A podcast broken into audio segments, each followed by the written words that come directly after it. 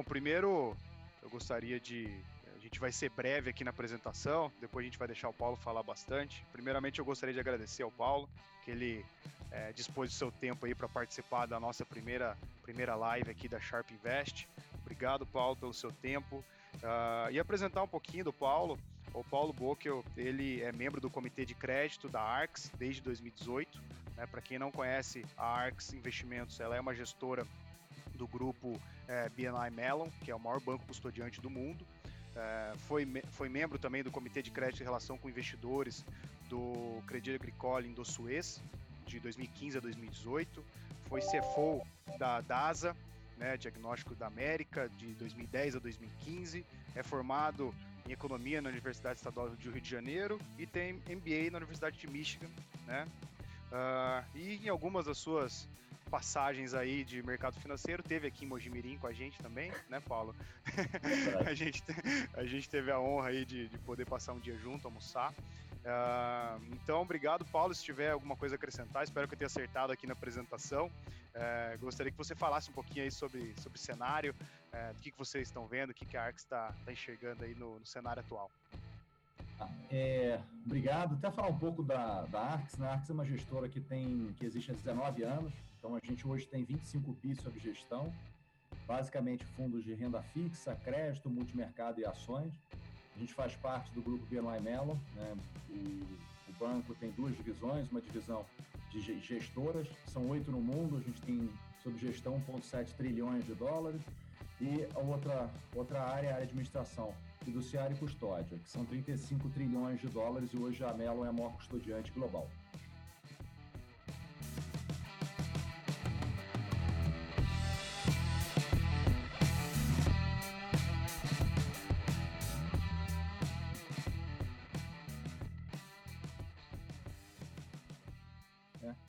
Então, a gente está passando aí num cenário, acho que já tem bastante tempo aí de, de experiência, né? a gente já passou por inúmeras crises.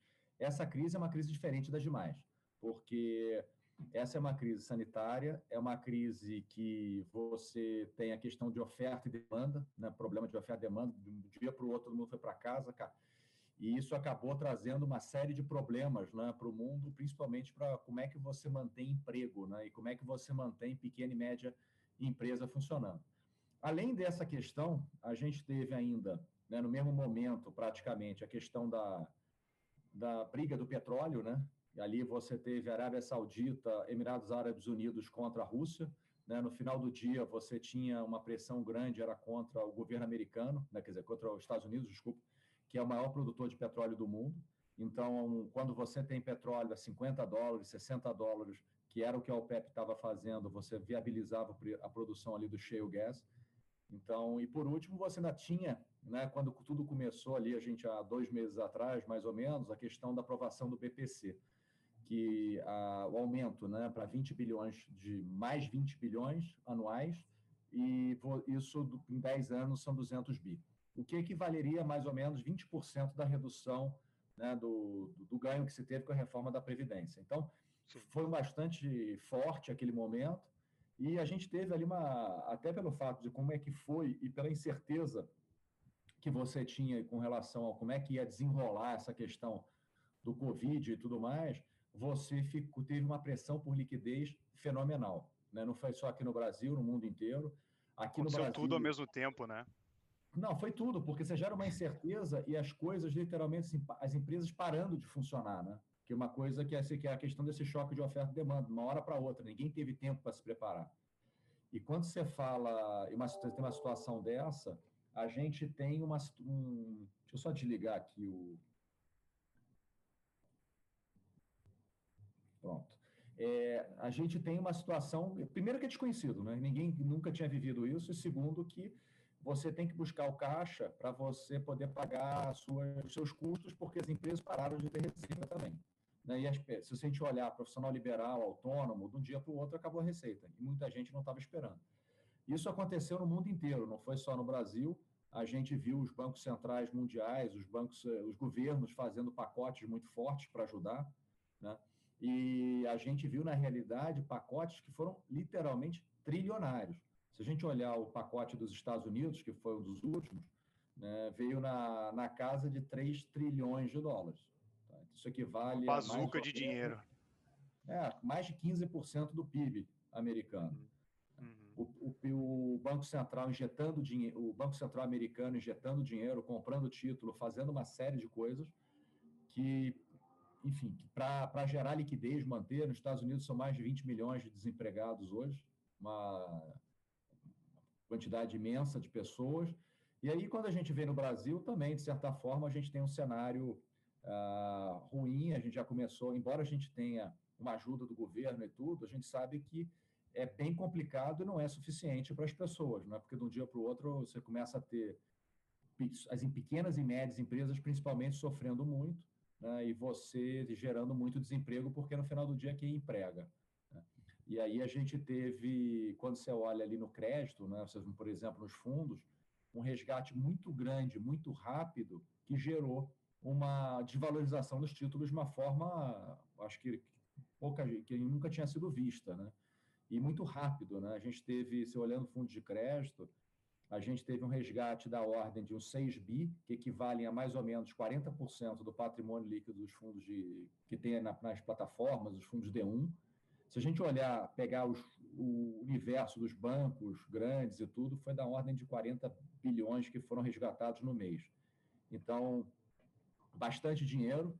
E o pior de tudo, que aconteceu num cenário em que não tinha ninguém comprando, porque estava todo mundo na questão de segurar o caixa que tinha por uma questão de liquidez, porque não sabia justamente da incerteza. É, então a gente viu ali no primeiro momento até fundo em CTI, né, muitos fundos em DI que tinham crédito de alguma forma, é, sofrendo no curto prazo. Né? Então a gente viu fundos com, com cotas negativas que basicamente não era um problema de crédito, era um problema de liquidez, porque até não deu nem tempo, né? E aí uma coisa que acho que é importante dizer é que até acho que fica mais claro, se o Banco Central resolveu comprar os títulos ou, ou permitir que fosse comprado os títulos, é porque não é um problema de crédito. Porque se fosse problema de crédito, não adiantava você comprar o título porque ele ia se desvalorizar da mesma forma, né? Então, na hora que você que o Banco Central quer comprar o crédito, ele deixa claramente uma é, uma visão de que a questão é muito mais uma questão de liquidez né, do que propriamente de preço. Então, é, isso até se você olhar o que está acontecendo ultimamente, você já começa a ver que o mercado começa a ficar um pouco mais racional. E, né? e o Banco Central já começou a intervir? Ele já começou a comprar não. os títulos? Ainda não. É difícil saber, mas a gente acha que não. Na realidade, na, a gente, como é que foi o processo? Né? Eu acho que só para voltar, primeiro o Banco Central ele. E aí a gente já viu, né? Se a gente olhar, basicamente a gente teve dois meses muito distintos, né? O primeiro mês ali por volta do dia 12, 10 de março, até dia 14 de abril, e dia 15 de abril para cá. De 15 de abril para cá, o mercado já deu uma bela de uma tranquilizada e os fundos já estão rendendo bem melhor. É... Só que naquele primeiro momento, a gente teve primeiro o Banco Central liberando o compulsório dos bancos para comprar, no montante de 91 bilhões a gente viu banco, o Banco Central alterando, aumentando o limite de recompra das letras financeiras. Né? Isso já foi o primeiro impacto positivo. E o que foi melhor, assim, na hora que você foi entrando também, as pessoas foram vendo a dimensão da crise, como é que era, você diminuiu um pouco o medo, né?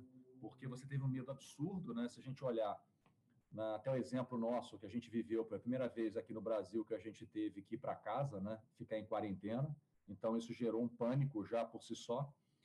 E depois você teve uma calma. Então, o primeiro movimento foi uma redução também na questão dos resgates. Então, na hora que você tem uma redução de resgate, é menos papel para ser vendido e menos papel para ser comprado. Então, isso já é uma, é uma ajuda que deu. A outra ajuda. Paulo, Paulo desculpe interromper, só dando um passo atrás, só para a gente conseguir colocar mais ou menos todo mundo ali no, no, é, é, no mesmo local, assim, é, a, o, qual que é a diferença entrando na parte do produto de, de, renda fixa, né? Porque a Arx ela tem fundos de renda fixa e tem muita Sim. gente que investe em renda fixa por meio de CDB, de debêntures, letras financeiras, né? Que seria a compra dos títulos propriamente ditos. E existe essa diferença da forma que o cliente vê a rentabilidade. Né? Quem estava em fundo de renda fixa, até você explicou bem a parte da liquidez, né? Todo mundo saiu resgatando fundo de renda fixa. Então, quem estava acostumado, né? A gente que trabalha fundo de renda fixa já há muito tempo, você via aquele comportamento bem, né? Retilíneo da rentabilidade, às vezes dava uma balançadinha, mas não fugia muito ali, né? Um fundo de renda fixa ele dava uhum de 100, 105, 110 do CDI, e de repente você vê uma volatilidade 4% para cima, 4% para baixo. O, qual, o que é esse fenômeno da, da, volatilidade do fundo de renda fixa e como que, né, por que que isso acontece? Então vamos lá. São duas coisas que eu quero que dá para a gente explicar aqui um pouco. A primeira questão é a seguinte: o que, que é renda? Crédito no final é uma parte da, da renda fixa, né? E quando a gente fala em renda fixa, até pelo fato da gente ter vivido aqui no Brasil nos últimos 25 anos, a gente sempre teve a questão do, da renda fixa, era muito associada ao CDI. Né? Então, de, e, e, fundos até com liquidez diária, né? tinha CDB com, com, com, recompra na curva que os bancos faziam. Então, quando eu compro renda fixa, eu não sei qual é o valor que eu vai ter. O preço varia. Mas o que, que é fixo é a renda dele. Ou seja, eu tenho, quando eu compro um título de renda fixa, eu sei quanto é que esse título vai render, em que datas ele vai pagar juros e que dia vai vencer e com qual, e qual valor que vai ser no vencimento. Então, vou te dar um exemplo. Se eu, eu tenho um título hoje que vale 900 reais, né, e que daqui a um ano ele vai valer mil, eu sei que hoje, basicamente, esse título me rende 100 reais de 900. Então, se eu levar para vencimento, esse título vai, vai, vai, vai me pagar mil reais no final. Tá? Isso é dado. Agora, digamos que eu preciso vender esse título no mercado e você seja o único, você, Gabriel, seja o único comprador. Tá? Você chegar para mim e falar, Paulo, eu compro esse título pra, de você por 800, se você quiser vender, porque você é o único comprador. E aí eu tive uma perda nesse título. Tá? Só que o que, que acontece? Para você que comprou esse título, você vai valer, você vai ganhar 200 reais sobre os 800 que você comprou. Esse eu vou receber os mesmos mil lá na frente. Exatamente. Você vai, vai comprar por 800, como você vai ter lá na frente os mil reais, no, você vai ter um retorno maior. Então, o que, que aconteceu no final do dia ali? Aí aqui que tem o efeito da marcação a mercado. O, a marcação a mercado, você tem cotista de fundo entrando e saindo todo dia. Então, para que você seja uma coisa justa para todos os cotistas que estão entrando e saindo, os títulos são marcados independente do, do gestor ter vendido ou não, aos preços que são negociados naquele dia. É como se você tivesse vendido a carteira toda e comprado a carteira toda no dia. Hum. Tá? Então, é isso que basicamente a marcação a mercado reflete. Qual é a questão? Então, como é que é o efeito prático para as pessoas? Então, é, quando você olha que um investidor naquele dia teve essa perda, se na realidade o título deixou de valer 900 e foi valer 800 reais, né? Então, ele teve uma perda ali de 11,1%. Né? 11,1%. E aí, o que, que vai acontecer para frente? Lembra que o, o, título de 900 ele rendia 11,1? Esse título, agora valendo 800, vai valer 25,5. Então, o que a gente chama isso é a taxa de juros que você tem no título, ele tem que ser maior quando você tem uma perda, porque ele tem que chegar no mesmo valor no final. Sim. Ou seja, matematicamente, por exemplo, quem está quem tá entrando agora não pegou essa volatilidade, quem está entrando agora e carregar um fundo até o vencimento do fundo, podemos dizer assim, a hum. rentabilidade do fundo vai ser muito melhor do que estava programado anteriormente. Vai. A, a, o, o vencimento do fundo que você fala é o seguinte: como é que a gente. O que, que a gente fala? A gente fala que isso é o carrego do fundo, que é o quê? Eu pego a média dos títulos que eu a média ponderada dos títulos, do retorno dos títulos que eu tenho em carteira, levadas a vencimento, menos o custo, vai me dar um retorno médio que esse fundo vai ter. É, hoje está muito maior do que estava dois meses atrás. Então, dá um exemplo. No D30 nosso, que é o RX Vinson, uh, dia 15 de fevereiro, o fundo rendia CDI mais 0,40. Hoje, por causa dessa, dessa perda, quem está no fundo tem um retorno de 2,40. Isso também vale para aquelas pessoas que entrarem no fundo, vai ter um retorno aproximado, vai ter um carrego, vai entrar no fundo com um carrego desse. Ou seja, se o mercado não balançar muito nos próximos meses, é para o fundo render na média CDI mais 2,4 ao ano, o que Isso. seria, vamos dizer assim, mais de 166% do CDI. Seria mais, exatamente. Então, tá daqui para frente, os fundos de crédito, assim, se o, esse spread, né, esse prêmio de risco continuar no patamar que está, a expectativa é que os fundos de crédito daqui para frente passam a ter uma rentabilidade do, do, acima do CDI muito maior do que tinha no passado. Sem dúvida. E o que a gente está vendo hoje, assim, qual o cenário que a gente está desenhando para acontecer? A gente teve esse movimento, basicamente, do, da taxa saindo de CDI mais 1 para alguma coisa em torno do CDI mais 4, CDI mais 5. Tá? Então, eu tive essa perda, esse aumento daí me trouxe uma perda no fundo. Só que o que, que acontece? O, você pegar o exemplo desse mês, que é mais fácil, as pessoas podem entrar na plataforma e ver isso de uma forma simples. O fundo está rendendo 300 do CDI. O que, que ele está fazendo? Toda vez que o fundo rende mais do que o carrego do, do fundo, ele está antecipando o ganho. Então, esse CDI, mais, como você teve a perda de CDI mais um, de 1 para 4, você está tendo um ganho também, se esse, que é o que você falou, se, se essa taxa de juro fechar. O que a gente está vendo nesse primeiro momento é que, que, a taxa de juros deve sair de CDI de mais ou menos 4 para alguma coisa em torno de 3.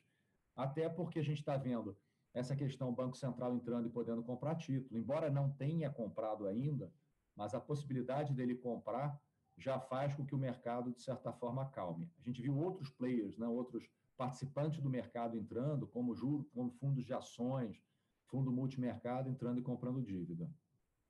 É, e acho que assim, o Banco Central ele vem com essa medida de recompra de título não só para, vamos dizer, dar um, é, resgatar os investidores, mas para também diminuir o custo de, de, de, empréstimo no mercado, né? Porque se o título das grandes empresas, né, uma, uma Bev, um Bradesco, grandes empresas estão pagando caro na sua dívida no mercado, quer dizer que as médias e pequenas, então, não vão ter nem chance de financiar, vai ser um custo muito alto, né? E, o Banco Central entrou para comprar título público, até título público e privado, né? Que sim, que eu acho que também vale a pena mencionar o público, né? Qual é a lógica que tem ali por trás.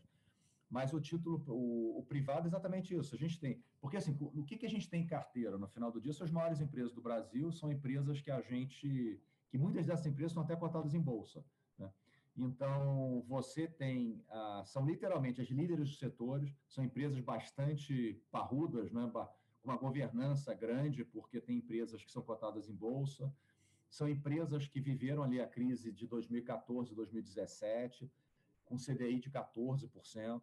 Elas aproveitaram 18 e 19 para rolar a dívida, né? então são dívidas longas, tem papéis que foram emitidos ali de 5, 10 anos e estão com caixa também. E, acima de tudo, assim, pela primeira vez a gente tem numa crise uma taxa de juro sendo reduzida e não aumentada. Então, isso também ajuda na própria solvência das companhias, porque elas pagam menos. Agora, se você tem essas empresas que são as maiores do Brasil pagando CDI mais 4, CDI mais 5, ela basicamente ela segue como parâmetro para todas as outras dívidas. Então, se as empresas são menores, vão começar pagando muito mais do que isso. Então, o Banco Central quer, de alguma forma, entrar e fazer com que o custo da dívida né, seja é, menor do que CDI mais 4. E até porque o que, que acaba acontecendo? Qual é o impacto? Porque se essas empresas forem reemitir uma, emitir uma dívida nova, vão pagar CDI mais 4. E muitas vezes isso pode até impedir você fazer uma dívida nova e vai impedir um investimento dessas companhias. E daí para e daí para todas as outras a mesma coisa. E quando a gente olha para título público, qual é o efeito? Muitas vezes você toma uma decisão, às vezes, comprar um carro, três anos, cinco anos, você toma uma decisão de investir para uma máquina, três anos, cinco anos, você pega uma taxa pré, e é o título público que vai te dar o custo do dinheiro. Então, por isso que o Banco Central também quer ter a possibilidade de comprar títulos públicos ah, pré-fixados, né, do, públicos para poder também, de certa forma, ajustar se, se, ela, se o Banco Central vê excesso né, nesses casos. Perfeito. E, e, Paulo, entrando aqui numa pergunta minha aí um pouco sobre a questão do fundo, só para esclarecer assim para o pessoal, às vezes não está acostumado com fundo de renda fixa. Uh, basicamente, né, o que, que o fundo de crédito faz? Vocês analisam empresas que estão querendo pegar dinheiro emprestado no mercado e vocês, né, com o dinheiro dos cotistas, vocês desembolsam, né, emprestam dinheiro para essas empresas a uh, prazos pré-determinados, depois de uma análise né, dessas empresas, se essas empresas podem vir a pagar né, as suas dívidas. E aí eu queria que você desse um, um, overview, se você puder, entrar em algumas empresas que vocês têm empréstimos e por que que você acha que, né, apesar da gente às vezes imaginar, né, que poxa, o mundo está acabando, né, vai acabar, as empresas não, não vão faturar, por que que vocês nesse momento estão tranquilos de que o crédito dessas empresas é seguro e que os investidores né, não podem ficar mais tranquilos de que né, não necessariamente elas vão não vir a pagar essas dívidas. Né? Vou, vou falar mais por setor e a gente vai assim até para fazer uma coisa mais ampla, porque assim acho que dá para colocar bem em perspectiva. Assim, o pior setor que a gente acha hoje, o setor mais incerto, é o setor de turismo. Tá? Hoje o setor de turismo tem uma empresa só que faz emissão, a gente não tem carteira, mas ela é, por exemplo, a aviação não tem nenhuma empresa. Então, de certa forma, também dá uma tranquilidade para todo mundo. Uma boa parte, da grande parte das empresas que a gente tem são empresas reguladas, são empresas de concessionários de serviço. Então, você está botando ali energia elétrica, que você tem três grandes grupos: a distribuição, transmissão e geração de energia elétrica. Você tem as empresas que são concessionárias de saneamento, saneamento né, água e esgoto. Né, e você tem as concessionárias de rodovia. Que, que essas empresas têm em comum? Basicamente, elas, quando elas, elas ganharam a concessão, elas têm, de alguma forma, um retorno esperado, né? dado você tem uma situação econômica, de certa forma, você tem algumas obrigações para você fazer, e você tem, né, com isso, um retorno esperado. E o que a gente vai ver hoje é que essas empresas, por exemplo, pega energia elétrica, distribuição. O que, que acontece com uma empresa de distribuição hoje? Ela, é, ela muitas vezes ela tem que ela é obrigada pela regulação comprar energia elétrica e não está usando. Então, na realidade, ela não é a culpa, é a culpa da, da legislação. Então, ela consegue, de alguma forma, até se recu é, recuperar parte desse prejuízo. Então, assim, são empresas que são muito grandes também e que empresas que têm, são muito resilientes no, dentro do cenário. Então, a empresa gera um caixa, e aí a gente pode a distribuidora de energia elétrica de São Paulo, por exemplo, você pegar, ela emite dívida, né? Se você estiver falando CPFL, tem e, a, e as subsidiárias emitem dívida. Se olhar a antiga Eletropaulo, que aqui é a Enel de São Paulo, emite dívida. Tem várias dessas companhias. Você pega a transmissora de energia elétrica, como botar uma empresa, Taesa, Transmissão Paulista, né? você tem a Inge, você tem geração, você tem várias empresas de geração até né, que também emitem. Enfim, são empresas que assim, são muito grandes também, são as maiores empresas e líderes dos setores. Então, e elas conseguem com isso ter uma, uma outra coisa que elas são muito importantes, você tem bancarizadas. Se a gente olhar o setor de banco, né, também, bancos médios, né? Banco grande não tem muito problema, banco médio. O Banco Central liberou uma quantidade de, imensa de, de compulsório. Então, os bancos estão, de certa forma, líquidos. Conseguem também captar dinheiro nas plataformas. Então, também não tem problema de captação. Os bancos também não estavam emprestando, estavam muito alavancados, não tinham emprestado muito dinheiro, porque eles estavam, de certa forma, ainda naquele processo da economia começar a crescer mais forte. Então, também não tem muito problema. Você tem outros setores que, por exemplo, você tem é, que as empresas também elas estão começando a, de alguma forma, se reinventar. Então, você teve uma, uma por exemplo, e-commerce, as empresas começaram a ter um crescimento muito maior do que estavam esperando e começam a ter um pouco mais de receita. Tá? Então, no final do dia, quando a gente olha a questão das empresas e a gente analisou cada, cada uma das empresas de uma forma, olha de perto, né? porque a gente gosta muito até desses momentos para começar a entender cabeça de gestão, como é que é a gestão da companhia, e porque no final do dia você compra a dívida, mas você está comprando também quem é que faz a gestão da companhia. E você vê que muita gente está tá, é, dando soluções. Né? Então, por exemplo, você tem academia de ginástica, que o pessoal perdeu receita, mas o pessoal começou a fazer aula online.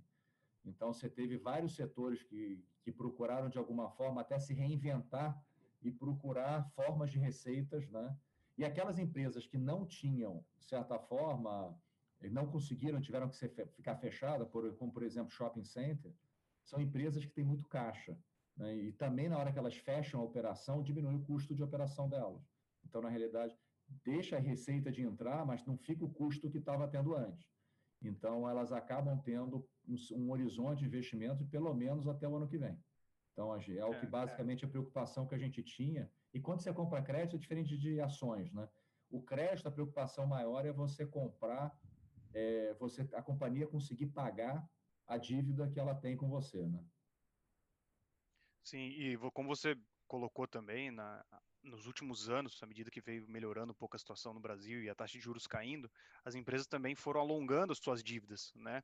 Então, conforme né, os vencimentos vão ficando mais longos, elas vão tendo mais, mais fôlego para passar por momentos como esse que parece que vai ser um momento mais passageiro, né? Lógico que acho que se durar um, dois anos aí, de fato a gente tem um problema muito grande, mas pelo, pelo menos na, na expectativa que tem de duração desse evento específico do coronavírus, elas aguentam, né? Tá. E o, o, que a gente tem que ver, assim, a gente vai ter um, um segundo trimestre horroroso, né? Bem ruim, porque quando a gente está olhando ali o resultado que aconteceu no primeiro trimestre, e basicamente foram 10 dias, né, em março, né? Agora a gente tem abril foi inteiro e provavelmente maio vai ser boa parte de maio, né? Então, se você estiver olhando o segundo trimestre, a gente tem quase que o trimestre inteiro, né? Você tem pelo menos dois terços do trimestre e em junho também não vai começar full, né? Você vai, as pessoas, a gente vai sair de alguma forma devagar do, de, da quarentena, né? Então você vai provavelmente ter, não vai ser todo mundo, você vai fazer algum tipo de rodízio, você não vai poder fazer aglomeração, você vai ter que conviver de uma forma diferente do que você estava vivendo antes de você entrar, né? Na quarentena. Perfeito. E, Paulo, antes de eu te fazer mais uma pergunta, eu queria, pessoal, tem, a gente está aí com 55 pessoas aí nos assistindo, eu quero deixar aberto para que vocês façam perguntas no chat, né, ou enviar para envie para suas assessoras perguntas que eles vão me repassando aqui, a gente, a gente vai direcionando para o Paulo, né, acho que essa é a parte que a gente mais gosta, é das perguntas, entender quais são as dúvidas de vocês, seja relacionado a um produto específico ou ao cenário, é, enfim, uh, mas, Paulo, é, entrando um pouco na parte de produto e mudando um pouco o, o tipo do produto, a gente falou bastante do, do, crédito mais tradicional, que é aquele atrelado ao CDI. A gente tem aqui no, no, no escritório muitos clientes com investimentos de renda fixa atrelados à inflação. Né? A gente acredita que para o longo prazo, você montar e carregar ativos atrelados à inflação, historicamente, inclusive, é, o Paulo ele sempre tem uns relatórios muito bons, e acho que o único, o único relatório de fundos de renda fixa que eu acompanho é dele, porque é bastante didático, eles, têm, eles têm os gráficos muito legais.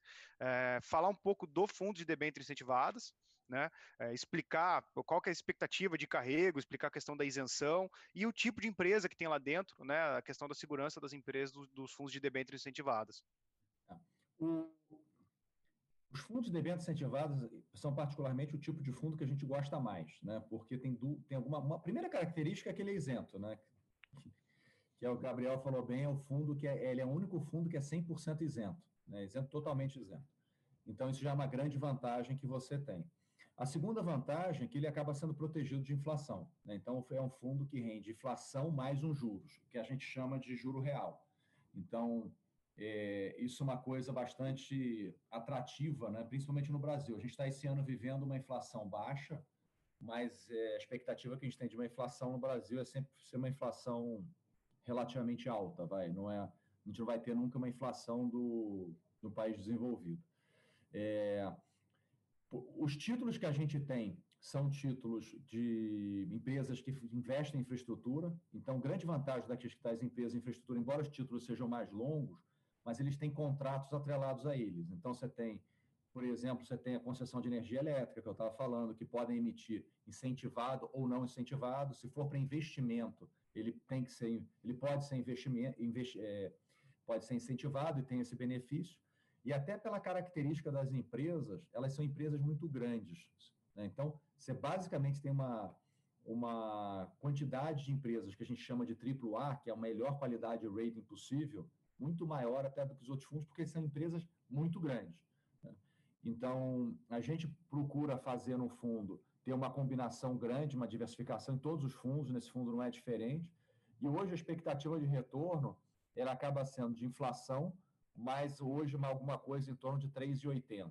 Né? Então, é, a gente acha que acaba sendo uma, um, bastante interessante. Você ter um grau desse 3,80 de juro real e ainda isento de imposto, tudo, né? o IPCA e o juro e o 3,80, a gente acaba sendo bastante interessante.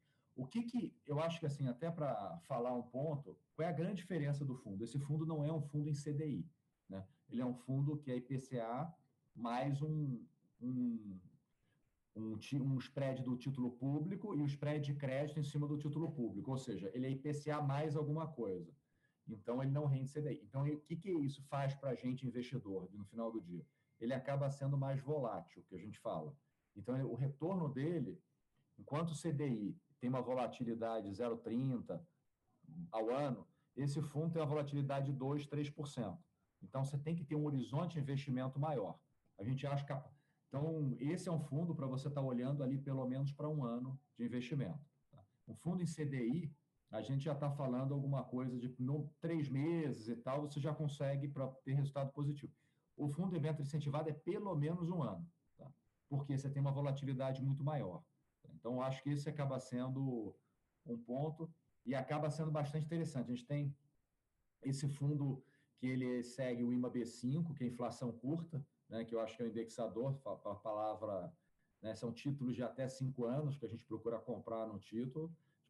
E, e esse é o que hoje é o que a gente considera o melhor fundo que a gente tem, até pela expectativa que você tem de, de como é que vai desenrolar até CDI, nos, né, provavelmente vai ter uma redução ainda adicional do CDI, mas depende muito do perfil. Esse é um perfil, o, o, o fundo em CDI é um, um é um perfil, é, um perfil mais conservador e esse já é um perfil mais moderado.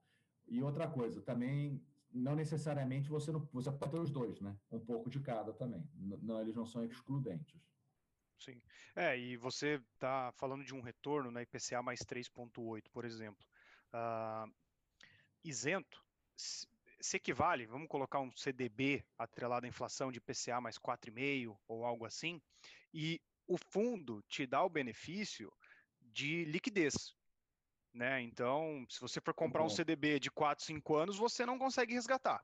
Você tem que ficar todo esse período, tem o benefício de não ter a marca, não ter a volatilidade, mas você não tem a possibilidade de resgate. Esse fundo você já tem possibilidade de resgate, são 30 dias né, de, de, quando você pede o resgate, demora 30 dias para o dinheiro entrar na conta. E um outro benefício para quem gosta de crédito, né, que acho que assim é interessante às vezes você ter um título ou outro de debênture, de CRI, de CRA, tem operações interessantes, uh, mas para você às vezes alocar uma parcela maior da carteira, é legal ter o fundo porque a, né, a Arx, né, a gestora, ela já faz a seleção dos ativos, monta uma carteira extremamente diversificada, inclusive re, vai reinvestindo aqueles cupons e, e, e, juros, que também vira uma bagunça dependendo do, do, tamanho da carteira, né? Gabriel, deixa eu aproveitar o que você falou. Se você precisar no meio do mercado, do meio, vender no meio do título, no meio do, do vencimento, do, antes do vencimento do papel, você vai estar sujeito à marcação a mercado, né? Você vai ter que ir no mercado ver o que, que quanto é que vale. Então, na realidade, o, esse é o primeiro ponto. Assim, qual é a diferença no final do dia? É, você está comprando, quando você compra um fundo, você tem duas coisas, eu acho que pelo menos que você compra. Um é diversificação. Então, você está falando que são nos fundos em CDI alguma coisa em torno de 100 papéis, nos fundos de debênture incentivado alguma coisa em torno de 70 papéis. E outra coisa que é importante é a questão de gestão. Né? Então, quando você compra um, um gestor, a gente está acompanhando o dia a dia das carteiras. Né? Então, e normalmente você acaba com as empresas elas pioram de qualidade quando a gente fala durante a vida do papel. Né? Quando você compra, você tem a fotografia daquele momento, mas você tem que estar acompanhando o filme e, a, e o gestor está olhando dia a dia, momento, ó, minuto a minuto, a, como é que as empresas estão se desenvolvendo. E a gente consegue, até se for o caso, muitas vezes sair. Né? E, a, e a forma de gestão que a gente faz é, na dúvida, você vende um papel e compra outro não vai fazer crédito, você tem que ser muito diligente e muito avesso a risco, né? Então, na dúvida, sai e compra outro. Não tem nenhum papel que vai fazer a, que vai fazer a diferença na vida do, do gestor de crédito. Agora, se ele for ousado, errar e tiver um problema de crédito, aí é um problema. Então, a forma de gestão que você tem, um, muitas vezes, é essa, de você não é, na dúvida, sai e compra outro. Você não ganha nada tendo, é, correndo esse risco. É diferente um fundo de ações, né? Que às vezes o cara pode levar a ação algum tempo e, se por acaso acertar, pode fazer a diferença. Crédito não faz. Perfeito. É, acho que a gente não tem nenhuma pergunta aqui ainda. Uh, aqui, a, ainda na parte de gestão, Paulo, Eu queria que você explicasse um pouquinho, acho que até um pouco da sinergia que tem, né, de vocês serem de uma um, um, são fundos de crédito, mas estão dentro de uma gestora né, grande que tem ações, multimercados. O que que isso agrega na análise das empresas e trans, né, é, deixa mais robusto o produto?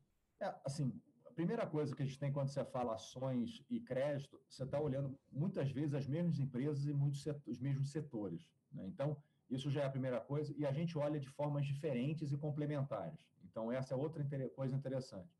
E muitas vezes você tem sinergia do ponto de vista. Você tem empresas que nunca emitiram dívida e que têm equity. Quando você faz uma análise da empresa, a gente liga para o pessoal de. fala com o pessoal de, de ações e eles muitas vezes dão para a gente todo o know-how, conhecimento do setor que você, não, você às vezes não tem. Então, a gente teve um caso desse ano passado, que foi no setor de celulose, e o inverso às vezes acontece. Às vezes a gente está olhando dívida, banco, por exemplo, a gente fala, pô, chega para eles e fala, pô, dá uma olhada nessa empresa, que essa empresa é tá boa aqui, a gente está gostando também do. A gente gosta muito do, do, do, caso, enfim, dá uma olhada. E outra coisa que é interessante, quando você olha ações e crédito, você tem mais pontos de contato com a empresa. Então, às vezes, a gente acaba sendo mais relevante na empresa, que você pode ser, ter uma participação acionária, você tem dívida, então você está sempre falando com os próprios, com o gerente, com o diretor de RI, com o diretor financeiro. Então, muitas vezes, a gente não precisa nem estar tá lá. Às vezes, você troca ideia com o analista de ações e fala com ele, ó, vai lá pergunta isso para mim, e vice-versa. Então, você consegue estar tá sempre muito mais atualizado com a companhia do que você ter só a área de crédito. E outra forma que acaba vendo também, assim, você tem diferenças né, quando você está conversando com as empresas. Eu posso falar bem, porque assim, eu era do. já sentei do outro lado. E você tem, você tem muitas vezes até discursos separados quando você vai falar de dívida e quando você vai falar para ações. Né. Então, a gente às vezes tem até essa diferença de você ter duas formas de olhar diferentes, e acaba sendo bastante interessante. E quando você fala de multimercado, por exemplo, você tem um cenário hoje, né, que a gente tem de um pessoal de multimercado bastante forte, é, você tem um cenário bastante complicado. Né? Então, você tem todos os impactos que estão acontecendo, olhando notícia minuto a minuto do que está acontecendo, o que está acontecendo em Brasília, como é que isso afeta inflação, aumenta a curva de, afeta a curva de juros, afeta a Selic, afeta esse crescimento, enfim que também te dá um pouco de embasamento né, para você tomar decisão, seja de, de ações, seja de crédito, e que acaba complementando. Porque quando você faz a gestão, né, a gestão de ações, de crédito é muito mais lento, ações e crédito é muito lento, né? ou seja, você não fica girando a carteira, né? você não muda, você não tem, você não muda, não é tão rápido assim de você mudar de uma empresa que você gosta para uma empresa que você não gosta. Então, mas você, quando você tem a posição de multimercado, está comprado em dólar, vendido em dólar, está apostando juros, bolsa, é uma, é uma dinâmica totalmente diferente, muito mais ágil, muito mais rápida. O pessoal que fica mais ligado no macro ali, né? E, é. e aí, e, com, pegando esse gancho, o, Paulo, te, recebi uma pergunta aqui do, do Ricardo. É, ele pergunta aqui, dado aí o choque de demanda e de oferta, há previsão de deflação para os próximos meses? Você pode, assim, a gente está olhando mais para o ano, né? Assim, a gente teve dois meses de deflação, então é, eu acho que a deflação cada vez mais que a gente vai ter nos próximos meses é mais difícil, né? Porque primeiro você deve ter uma volta da atividade econômica, então de certa forma ajuda. Você tem a questão do dólar subindo, né? e, e, uma das coisas que acabou ajudando também de você ter deflação foi isso, isso que eu falei, mais a questão do petróleo, né? Petróleo. Então, provavelmente você tem o petróleo subindo de alguma forma, tem o dólar subindo, que vai dar algum impacto. O, pelo menos você pode talvez ter um, mais um mês de deflação, mas você não deve ter uma série de, muito grande de deflação. A expectativa que a gente tem para a inflação desse ano é alguma coisa ali em torno, abaixo de 2%, 1,80%, alguma coisa assim. Ano que vem você já volta um pouco a ter uma inflação um pouco mais alta, mas esse ano provavelmente 1,80%. O Banco Central está com uma política, né, e aí, assim, até para de muito mais olhando simplesmente a questão da produção da, do PIB, né, do que propriamente o dólar. Então, o que a gente vê na próxima, a gente entende que o Banco Central vai estar tá fazendo, e até pela ata que saiu hoje, né, é você ter uma, um banco central que vá é, diminuir, inflação, diminuir mais um pouco ainda é, os juros na próxima reunião do cupom, que é basicamente daqui a 40 dias. E isso não vai ajudar o dólar a, a né? E aí com todo só ajuda a subir só, né? Só ajuda a subir, ainda mais com todo o tumulto que a gente tem. Então a gente não vislumbra que seja isso vai ajudar dólar, por exemplo, no curto prazo. Tá? E aí o cenário também é conturbado, enfim. É, o, o, Paulo, o, ministro Paulo Guedes deixou bem claro que ele mudou um pouco o mix né, de política. Né? Então, antes a gente tinha um câmbio baixo dado um juro alto que segurava, agora a gente tem um câmbio mais alto dado um juro mais baixo, mais estimulativo. Né? Uh, mas perfeito, a gente está tá chegando algumas outras perguntas aqui. Uh, o Alexandre perguntou uh, qual que é o setor empresarial mais presente nos títulos de crédito privado dos fundos da, da ARCS eh, e por que a preferência por esse setor? O maior emissor hoje é o emissor de é, energia elétrica, que é o maior emissor de crédito hoje no Brasil. Tá? Você tem energia elétrica e banco, então dependendo do como é que você encara. Que, se olhar, o maior emissor de dívida é banco, né? mas tirando o banco acaba sendo energia elétrica. E quando você olha os dois no final do dia, qual é a grande vantagem? Você tem nomes fenomenais ali, riscos de crédito muito baixo e papéis muito líquidos. Né? Então, se você olhar, por exemplo, papéis de transmissão de energia elétrica, são, são papéis que são praticamente você não tem nem variação de receita. Né? Então, se você tem a disponibilidade da linha de transmissão, você recebe o fluxo que você tem. Então, para crédito é muito bom. E banco, que você normalmente você tem né, os papéis de banco são mais líquidos, né? Então, para quando você faz gestão de crédito, você acaba usando bastante o banco. Primeiro que você tem uma quantidade de banco boa para você comprar, porque a gente compra não só banco grande como banco médio, e, e tem uma liquidez boa nos papéis. Então, são os dois setores, quando você olha, que são maiores, né? Aí eu estou falando de, no, no, contexto maior. Se você estiver olhando falando de debênture incentivada, por exemplo, no qual você não pode comprar banco, porque o banco não emite debênture incentivada, você está falando elétrico. Tá? Agora, no setor, nos, nos, fundos em CDI, você pode dar uma olhada nos fundos, na sua grande maioria, como, como setor, vai ser o banco maior, o, o, o maior setor de crédito do fundo. Perfeito. É, a parte de transmissão é muito segura porque normalmente são contratos garantidos pelo governo, né? São coisas já contratos longuíssimos de 20, 30 anos. É, você corre mais o risco operacional do que de crédito ou de mercado mesmo, né? É, nesse, nesse tipo, assim, o setor elétrico, todos, quer dizer, na grande maioria dos setores você tem risco de execução, né? Quando você compra uma um, um, um transmissão, distribuição, geração que já está rodando, é outro, outro nível de risco, né? porque uhum. você o risco que você tem é justamente você conseguir entregar a obra para poder começar, digamos assim, a faturar. Né? Se você entre... atrasa a obra, o risco é grande. Bom Perfeito. É, o Fernando faz uma pergunta aqui, é, do ponto de vista de renda fixa, ele gostaria de saber se o Paulo vê algum risco significativo de turbulência que coloque em xeque uh, o, FG, o FGC e os investimentos garantidos por ele. É, o FGC, assim, para o, o FGC é muito grande. Então, assim, no limite, é, o FGC acaba protegendo o banco médio e pequeno. Porque, assim, se a gente começar a ter, no limite, o Bradesco quebrar, Itaú quebrar, Santander quebrar, Caixa quebrar e tal, a gente está com um problema até maior, né? Então, provavelmente, mas dificilmente esses é. bancos, os bancos brasileiros são muito sólidos, né?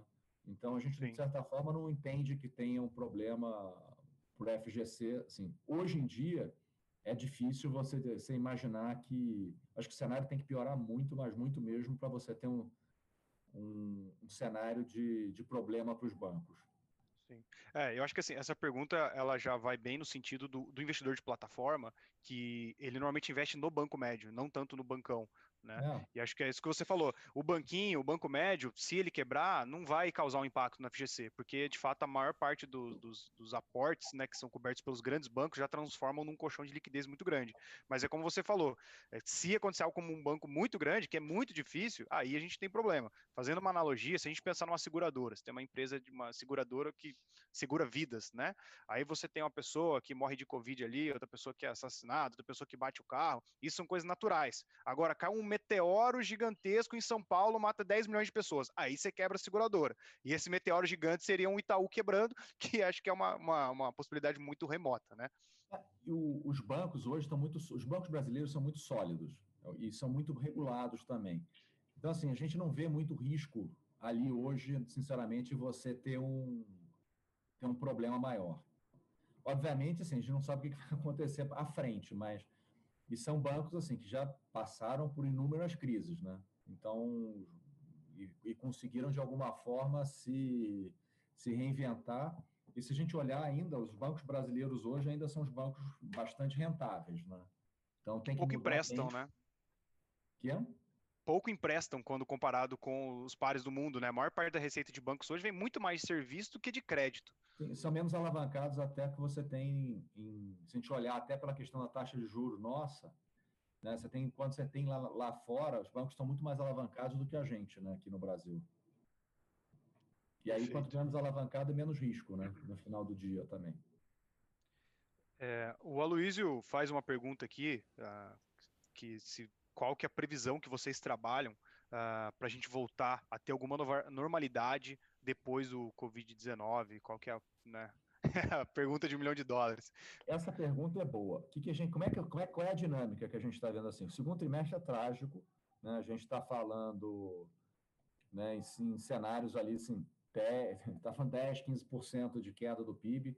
Né? Quando a gente olha aqui o PIB no Brasil, é o PIB sequencial, né? um, um, pro, um depois do outro. E o terceiro trimestre vai ser um PIB forte, porque a base de comparação é muito ruim. Então, você vai ter também um crescimento grande. A, gente, a expectativa que você tem hoje está muito ali, próximo a menos 5% né, de, de, de, crescimento. E, obviamente, sim, depende também de como é que essa saída da quarentena ela vai acontecer. Mas o número razoável ali é menos 5%. E você está vendo também a questão da velocidade que de crescimento que vai acontecer depois. Então, assim, quanto mais lento for a volta, mais demorada vai ser a retomada que você vai ter na economia. Né? E aí a gente tem que estar olhando também o cenário que a gente olha muito, se você vai ter uma como é, se você vai ter uma segunda onda ou não vai ter uma segunda onda. Né? Então, esse é o ponto. O que a gente traça de cenário é que a gente não vai sair, assim, todo mundo saindo, comprando tudo, você vai sair da quarentena, de certa forma, devagar, com medo de, das pessoas perderem emprego, vendo o que, que vai acontecer. E aí a volta começa a acontecer de uma forma mais rápida, ali no último trimestre só. Então, a gente está falando ali a partir de outubro. Até lá, a gente vai ter uns três meses ali que vai ser depois da saída, que você vai estar tá meio que vendo como é que as coisas vão estar tá acontecendo. Então, esse é um cenário que não ajuda a crescimento no final do dia. E ano que vem você vai ter um crescimento, alguma coisa ali em torno também 3%, alguma coisa, pode ser mais, mas depende também de como é que a economia vai sair machucada, né? Para você voltar. A gente teve alguns números, por exemplo, você pegar o número de carro, foi 99% de queda, você praticamente não produziu em abril. Né? Então, vamos desligar forno, não vai desligar, então tem um pouco dessa questão de como é que a economia ela vai estar. Tá... O número de serviços saiu, não saiu tão ruim de hoje, então, tem uns números também que são.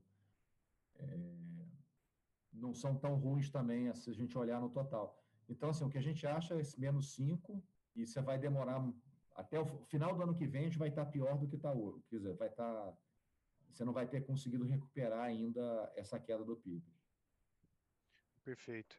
É, tem mais uma pergunta aqui do Daniel. Se você acredita que o Banco Central vai imprimir, vai imprimir mais dinheiro e se isso ocorrer, qual impacto teríamos? Essa é uma, é uma, é uma discussão até que Paulo Guedes falou que poderia fazer se tivesse. Isso no final do dia gera inflação. A gente já viu o que aconteceu isso no Brasil anos atrás, né? Mas no final do dia gera inflação. E eu não acredito que o Banco Central, que o, que o Paulo Guedes, que, que o Banco Central vá fazer isso de certa forma, tá? É, o Banco Central está fazendo outras coisas, até com dívida e tudo, mas o grosso que o, que o Banco Central está fazendo é mais essa política expansionista que ele pode fazer para tentar fazer a economia crescer um pouco mais rápido, né?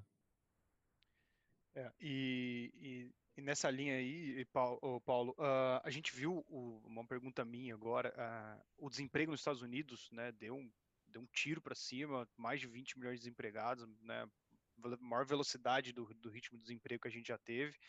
E aqui no Brasil a gente ainda não teve esse pico, né? É, queria entender um pouquinho do que, que vocês acham disso? Se foi, já, a gente já tinha um desemprego alto, ou é a questão burocrática, ou teve algum estímulo que foi feito? Eu acho que você tem duas coisas. Na realidade, não dá para comparar Brasil com os Estados Unidos, porque assim a política que você tem assistencialista é totalmente diferente. Lá para demitir é muito fácil, contratar é muito fácil e barato. Uhum. Aqui a gente tem a questão toda do. Primeiro, você tem a questão do, do custo que você tem para demitir e admitir, né, que é bem maior. E segundo, você tem também uma rede assistencialista maior do que você tem lá. Então, a gente viu aqui, de alguma forma, o governo ajudando pagamento de folha, para se você não demitisse, tendo empréstimo a juros menores. Então, foi criado outras coisas. Então, os números até dos Estados Unidos, assim, você ter 3 trilhões é diferente, porque aqui também você já tinha alguma coisa, lá você não tem nada, né? Então, você fez. E mas assim, o número daqui, gente, é o que você, mas também é o que você falou, já estava mais alto, né? Então não dá para perder. Então, mas a gente vai ter um desemprego maior, sim, porque o que a gente vai ver é você ter uma, uma série de pequenas e médias empresas quebrando, e são essas empresas no final do dia que, que acabam empregando, né? Sim, sim. É, bom, acho que a gente está sem mais perguntas aqui. É, se alguém quiser fazer mais alguma pergunta, eu vou pedir aí para o Paulo fazer. Aqui chegou uma aqui do Evandro. É, mudando aqui um pouquinho, acho que um pouco de cenário. Uh, acho que ele perguntou mais os setores de investimentos em ações. Você queria falar alguma coisa? Você tem alguma posição da área de ações? Que você tem alguma algum call específico, setor bancário, de minério, ou isso seria um para um, um outro momento? Não, eu posso até responder assim, o que, que a gente está vendo, assim, o que, que a gente aprendeu na crise, eu acho que todo mundo aprendeu, uma das coisas assim, é o Zoom, né, por exemplo. Então, a gente está vivendo muito mais digital do que estava vivendo antes. Então, um dos setores que estão sendo mais beneficiados, não tem a menor dúvida, é todo o e-commerce, né? empresas que têm e-commerce e tal. Eu acho que você ganhou um, que talvez acontecesse em 10 anos, está acontecendo em 7. Então, você está tendo. Até aí você pega tudo, né? Banco, você tem as empresas, a gente está sendo muito mais digital do que antes. Então, essa, essa é, uma, é um ponto que está mudando, que a gente aprendeu que funciona. Né? Eu tenho lado positivo e negativo. Então, você começa a fazer Zoom, por exemplo, você deixa de viajar. Então, você tem alguns setores que vão ser mais impactados e outros não, em função disso. É, parece que o mundo tá meio que tá resetando muita coisa, né? A gente estava acostumado com tanta coisa e agora é tipo, não, peraí, vamos, vamos mudar tudo agora, mas né, as coisas vão como o mundo vai voltar ao normal em algum momento, né? É, eu acho que é, é um pouco isso, assim, a gente tem que pensar para ver quais são os impactos que vai mudar. Você tem até a questão de comportamento nosso, né? E como é que também vai desenrolar essa questão do Covid, né? Você pode ter um impacto maior ou menor também e como é que isso vai afetar. Eu acho que esse comportamento, é, a gente não tem 100% da resposta hoje, mas é uma coisa que tem que olhar para ver como é que vão ser os próximos passos. Perfeito. Paulo, poxa, é, gostaria de agradecer né, muito aí pelo seu tempo, pela sua disponibilidade. Acho que deu para responder bastante pergunta aqui. E acho, pô, gostaria que você é, gastasse aí um, um minutinho, só para se quiser fazer mais alguma consideração e fazer um resumo rápido dos quais são os produtos que a, a, a, a Arx tem né, de renda fixa, de crédito na plataforma da XP. Tá, vamos lá. Primeira coisa que eu queria falar antes de falar de produto é o seguinte: mercado, a gente tem uma coisa que a gente vai ter que se acostumar olhando para frente, é a questão da volatilidade. A volatilidade em todos os setores, você tem de crédito, de multimercado, vai aumentar. Por quê? Porque você antigamente você tinha um CDI alto, então quando você olhava crédito, o Gabriel deu esse exemplo até, você olhava ali, era, era entre 95% e 105% todo dia e era quase um reloginho. Olhando para frente, hoje você tem um CDI que está no nível de 3%, e você tem um spread de crédito que hoje está no nível ali de 2,40%, 3%. Então, o spread de crédito acaba estando maior do que o próprio CDI. E esse spread de crédito varia, né? E ele pode variar todo dia. Então, o que, o que a gente tem que acostumar é não parar de olhar a cota todo dia. Você vai ter que olhar a cota ali, sei lá, sextas-feiras e pega e vê como é que foi a semana. Porque é, você, vai, você pode ter cotas negativas porque o CDI está muito baixo, mas você vai ter uma, uma rentabilidade até maior quando você olha no final do mês. Eu acho que esse é o primeiro ponto. E aí a questão do horizonte de investimento. Às vezes você pegar, vamos, ah, vamos aplicar no crédito para cinco dias. Não aplica que você pode perder dinheiro. Ele dê mais um que o pessoal usava de reserva de emergência, né? E ah. foi, foi amplamente utilizado e essa volatilidade vai aumentar muito. E é, a gente lembrando o, o CDI rápido. perdeu caiu rápido, o CDI perdeu referência, né? Então a gente também usava muito para aquele investidor que olha muito o CDI, daqui para frente ele vai, acho que apesar da volatilidade, ele vai ficar surpreso que ele vai ver os fundos de crédito render 150, 170, 200% do CDI, só que ele vai balançar muito mais, né? Exatamente. Então, hoje, o nível de que a gente está tendo é esse que você, acabou colocando e, e vai ter essa volatilidade. E outra coisa que vai ter também, que eu acho que as pessoas têm que começar a olhar, é o caixa vai começar a pesar. O que, que eu quero dizer o caixa? Então, a gente tem um fundo que é D1, um fundo que é D30 e um fundo que é D60. Então, qual é a grande diferença deles? O Denali, que é o D1, a gente tem é, 30% de caixa. O Vinson, a gente tem mais, que é D31, né? D30 mais um, e ele acaba sendo com 20% de caixa, e o Everest tem 10% de caixa. Né? que, que acontece? Que, quanto custa o caixa? Quando a gente está falando que o crédito ele rende em média CDI mais 3, e você tem um, o teu caixa fica em título público que rende CDI, na média, o custo do caixa equivale a 3% do CDI. 3% ao ano, desculpa. Ele está aguando o então, fundo ali, né? E está aguando o fundo. Então, se você tem o Denali, que ele tem 30% de caixa, ele tem 20% mais de caixa do que o Everest. Então, a diferença que ele vai ter é 20% em cima de 3. Ele vai render 0,60 a menos do que o D60. Vai render 0,30 a menos do que o Vinson. Então, isso é outra coisa, assim, ah, eu preciso do... do, do eu estou investindo para daqui a dois anos. Então, põe no D60 que você vai ser mais rentável do que você botar no D30. Então, esse, isso é também outra coisa que você vai começar... É, a gente vai começar a ver uma, uma... Vai ficar mais gritante, né, as diferenças. Tá? E, e, basicamente tem outras diferenças, mas essa acaba sendo a maior né, assim, de, delas. Né? É, os outros fundos que a gente tem, a gente tem um fundo de debênture incentivado em CDI, que é o ARX Red.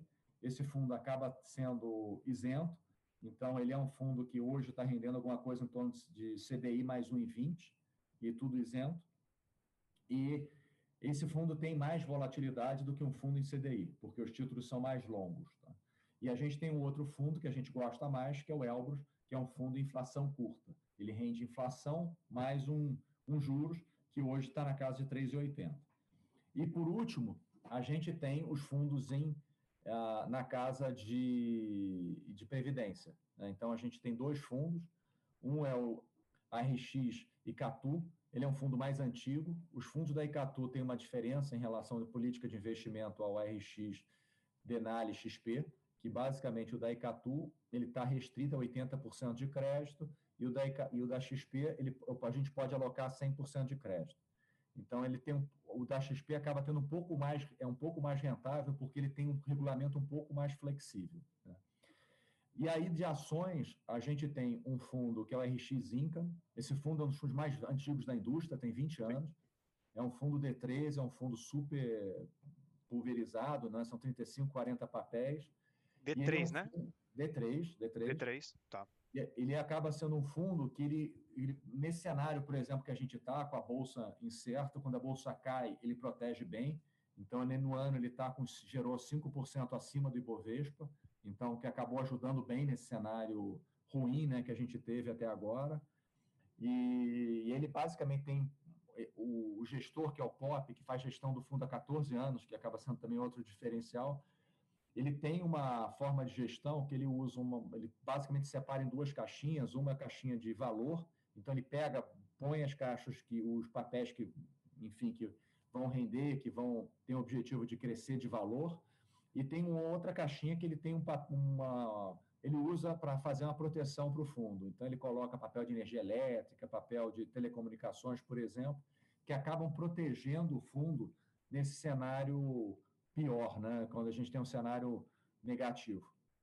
E outro fundo que. E esse fundo do, do, do RX Income, a gente tem dois, três, tem, tem dois fundos de previdência hoje, né, que é o RX Income 49, que também tem um histórico bem antigo, que é 49% em ações, 51% em renda fixa. Também é um fundo de 20 anos, é um fundo mais antigo da Icatu, se não for o mais antigo, é um dos mais antigos. E a gente lançou em dezembro um fundo 100% ações com a, com a XP Seguros.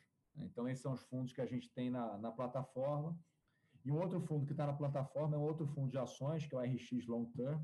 Esse fundo é, mais, é diferente do, do Income, ele é um fundo mais concentrado, é um fundo T30, né, resgate de 30 dias, e basicamente são as melhores ideias. Ele pode ter, diferente do, do Income, que ele é um fundo, para CD3 ele tem que ser grande parte de empresas grandes, ele pode ter small caps, né, small, empresas menores, porque ele tem 30 dias para pagar, e a gente olha retorno absoluto. Né? Os dois fundos são, se a gente olha comparar com o Ibovespa, eles renderam na vida deles mais que 10% ao ano, que eu acho que acaba sendo uma referência boa aí de retorno. Então, assim, a gente acaba tendo uma gama ampla de fundos na, na própria plataforma da XP, que, né, de ações, de crédito, e aí de acordo com o perfil de cada cliente, né? Sim. É, o, o income ele é tão antigo que acho que a rentabilidade acumulada dele é mais de 4.500%, né? A gente até deixou de falar isso, que ele perdeu, né, assim, não diz muita coisa, né? Porque assim, é tão, tem 20 anos e né, é um número absurdo, né? E aí é aquela questão composta, né? Você vai apanhando sobre ano durante 20 anos, fica um número imenso. É, mas acho que não deixa de chancelar a questão do, do horizonte de longo prazo para ações, e que pô, é um histórico real. No Brasil você tem poucos produtos com esse histórico e que foi um Brasil, um Brasil bem bem, vamos dizer, uh, bem raiz, né? Bem volátil esses últimos 20 anos. Acho que isso deixa também chancela, né?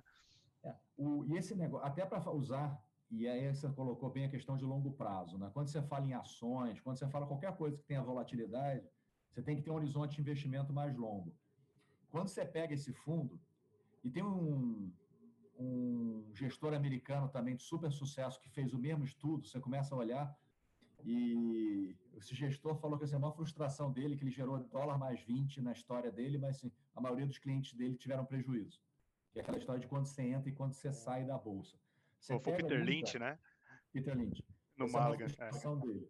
É, mas aqui, botando para o income, o que, que aconteceu? É, a gente pegou e falou o seguinte: eu peguei o, durante esses 20 anos, fiquei um ano comprado. Na média, 80% do tempo o cliente ganhou do, da bolsa. Se você vai para três anos, vai dar 98. Se você fica cinco anos, você sempre ganhou da bolsa. Então, mesmo com fundo que dê, é, de 10% acima da bolsa. Então, essa questão de você ter na bolsa o longo prazo é super importante. E aí, o que aconteceu lá nos Estados Unidos e acontece muitas vezes no Brasil, que o cliente entra na bolsa, como aconteceu lá em dezembro, novembro, aí aloca, perde dinheiro, sai, não recupera. É. Muitas vezes você consegue recuperar isso se você ficar um período maior, né? ou pelo menos você consegue não perder. Né? Sim, é, o cliente perde dinheiro com a bolsa subindo, né? É uma coisa que a gente tenta mitigar bastante aqui por meio da, da educação financeira, por coisas que a gente está fazendo aqui, porque se a gente deixa, o, às vezes é, o cliente toma a iniciativa de ver qual é o fundo que rendeu melhor nos últimos 12 meses, ou ver referências quantitativas de curto prazo, aí ele acaba se assustando por não saber o que está lá dentro, né? E, e, Gabriel, esse negócio até a gente está falando de bolsa que tem volatilidade maior, mas crédito vale igual. Aquelas pessoas que saíram, do, por exemplo, quem hoje, para quem não está precisando sair do, do, fundo, não faz sentido sair, porque o fundo ele vai, ele vai começar a render um pouco mais e vai recuperar o, o, o prejuízo que teve. Se você sair do fundo, você está é, tendo prejuízo de fato, que você não vai recuperar. Perfeito. E aí muita gente perdeu dinheiro, que assim, quando começou a sair, aquele chegou no dia 15 de março, saiu, foi o pior momento que o cara podia. 15 de abril, né? Desculpa. Foi o pior momento para ter saído. Sim, principalmente quem saiu para ir para um título público, né? Quem saiu Sim. do crédito perdendo 5 para ir, sei lá, na bolsa para tentar ganhar 20, ok, mas teve gente que saiu para ir para o título público, agora com o CDI a 3%, vai demorar um ano e meio para recuperar só o que perdeu. Né? Vai. E, e, assim, uma coisa que acabou acontecendo para a gente, assim, como a gente estava com muito caixa nos fundos, tá? Então a gente conseguiu aproveitar também e trocar os papéis e comprar papéis que rendiam mais até na crise. Então o, o fundo, digamos assim, está com menos caixa do que estava. Isso também ajuda até a aumentar um pouco a velocidade de recuperação que os clientes vão ter. Uhum. Perfeito. Paulo, pô, é, novamente queria agradecer. Acho que a gente atingiu uma hora aqui, foi um bate-papo muito legal. É, agradeço também a participação de todos. Né? O Paulo ele mantém um canal de comunicação com os assessores sempre muito aberto. Eu recebo as mensagens no WhatsApp e via e via e-mail dele e ele sempre deixa um canal aberto com a gente. Então quem quiser quem quiser tirar dúvida, quiser que tiver uma dúvida específica, né, cotista do fundo, quer entender algum momento, passa para o seu assessor, passa aqui para a gente da Sharp e a gente leva a dúvida para o Paulo. Quem sabe mais na frente marca mais um bate-papo, né? Agora com esse negócio de Zoom, dá para você fazer vários Zooms por né? dia. É. Virou um estúdio aí sua, aí sua casa aí, né, Paulo? É, então, e a gente também se coloca à disposição para tirar eventuais outras dúvidas depois desse, desse nosso bate-papo. Uh, e para finalizar aqui, também já deixar, vou aproveitar aqui um pouquinho espaço, Paulo, que a gente tem uma outra live na próxima, nesta sexta-feira, às oito e meia da manhã, com o pessoal de, de, distribuição de fundos da XP, o pessoal que origina novos produtos, que eles vão falar dos novos produtos internacionais que estão entrando na plataforma, tá? E, mais uma vez, Paulo, queria agradecer pela, pelo tempo aí, por tá, poder estar tá compartilhando com a gente essas informações. É, obrigado, obrigado pelo convite, obrigado pela oportunidade, a gente gosta nem você falou, de estar presente, estar tirando as dúvidas, principalmente no momento que mais difícil, né? Que as pessoas não estão, às vezes, entendendo o que está acontecendo e não só nos momentos bons. Então, estamos às ordens, que tiver de dúvida, passa para o pessoal, o pessoal entra em contato comigo, a gente responde sem, sem maior problema. Perfeito, maravilha, Paulo. Obrigado mais uma vez. Boa noite aí, bom descanso para você. Gente, um abraço. Tchau, Valeu, tchau. tchau.